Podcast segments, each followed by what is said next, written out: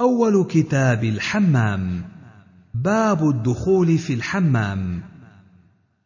حدثنا موسى بن إسماعيل حدثنا حماد عن عبد الله بن شداد عن أبي عذرة عن عائشة أن رسول الله صلى الله عليه وسلم نهى عن دخول الحمامات ثم رخص للرجال أن يدخلوها في الميازر.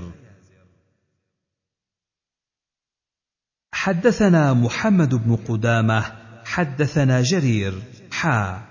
وحدثنا محمد بن المثنى حدثنا محمد بن جعفر. حدثنا شعبة جميعا عن منصور عن سالم بن أبي الجعد.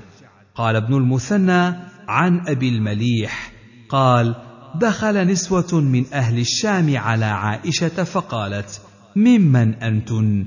قلن من أهل الشام قالت لعلكن من الكورة التي تدخل نساؤها الحمامات. قلن نعم.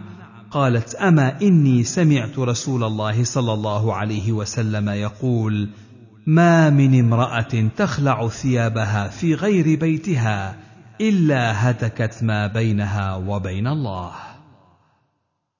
قال أبو داود هذا حديث جرير وهو أتم ولم يذكر جرير أبا المليح. قال قال رسول الله صلى الله عليه وسلم حدثنا أحمد بن يونس حدثنا زهير حدثنا عبد الرحمن بن زياد بن أنعم عن عبد الرحمن بن رافع عن عبد الله بن عمرو أن رسول الله صلى الله عليه وسلم قال إنها ستفتح لكم أرض العجم وستجدون فيها بيوتا يقال لها الحمامات.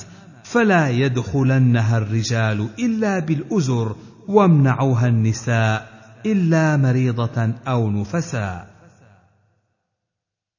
باب النهي عن التعري حدثنا عبد الله بن محمد بن نفيل. حدثنا زهير عن عبد الملك بن أبي سليمان العرزمي عن عطاء عن يعلى أن رسول الله صلى الله عليه وسلم رأى رجلا يغتسل بالبراز بلا إزار فصعد المنبر فحمد الله وأثنى عليه ثم قال إن الله حيي ستير يحب الحياء والستر فإذا اغتسل أحدكم فليستتر.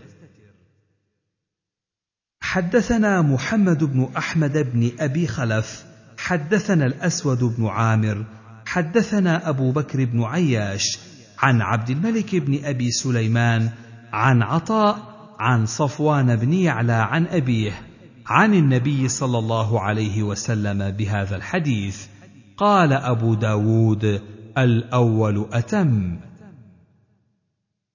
حدثنا عبد الله بن مسلمة عن مالك عن أبي النضر عن زرعة بن عبد الله بن جرهد عن أبيه قال كان جرهد هذا من أصحاب الصفة. أنه قال جلس رسول الله صلى الله عليه وسلم عندنا وفخذي منكشفة. فقال أما علمت أن الفخذ عوراه؟ حدثنا علي بن سهل الرملي حدثنا حجاج عن ابن جريج قال أخبرت عن حبيب بن أبي ثابت عن عاصم بن ضمرة عن علي قال قال رسول الله صلى الله عليه وسلم لا تكشف فخذك ولا تنظر إلى فخذ حي ولا ميت. قال أبو داود هذا الحديث فيه نكارة. باب في التعري. حدثنا إسماعيل بن إبراهيم حدثنا يحيى بن سعيد الأموي عن عثمان بن حكيم عن أبي أمامة بن سهل عن المسور بن مخرمة قال حملت حجرا ثقيلا فبينا أمشي فسقط عني يعني ثوبي. فقال لي رسول الله صلى الله عليه وسلم خذ عليك ثوبك ولا تمشوا عراه حدثنا عبد الله بن مسلمة حدثنا أبي حا وحدثنا ابن بشار حدثنا يحيى نحوه عن بهز بن حكيم عن أبيه عن جده قال قلت يا رسول الله عوراتنا ما نأتي وما نذر. قال احفظ عورتك إلا من زوجتك أو ما ملكت يمينك. قال قلت يا رسول الله إذا كان القوم بعضهم في بعض. قال إن استطعت الا يرينها أحد فلا يرينها. قال قلت يا رسول الله إذا كان أحدنا خاليا قال الله أحق أن يستحيا منه من الناس.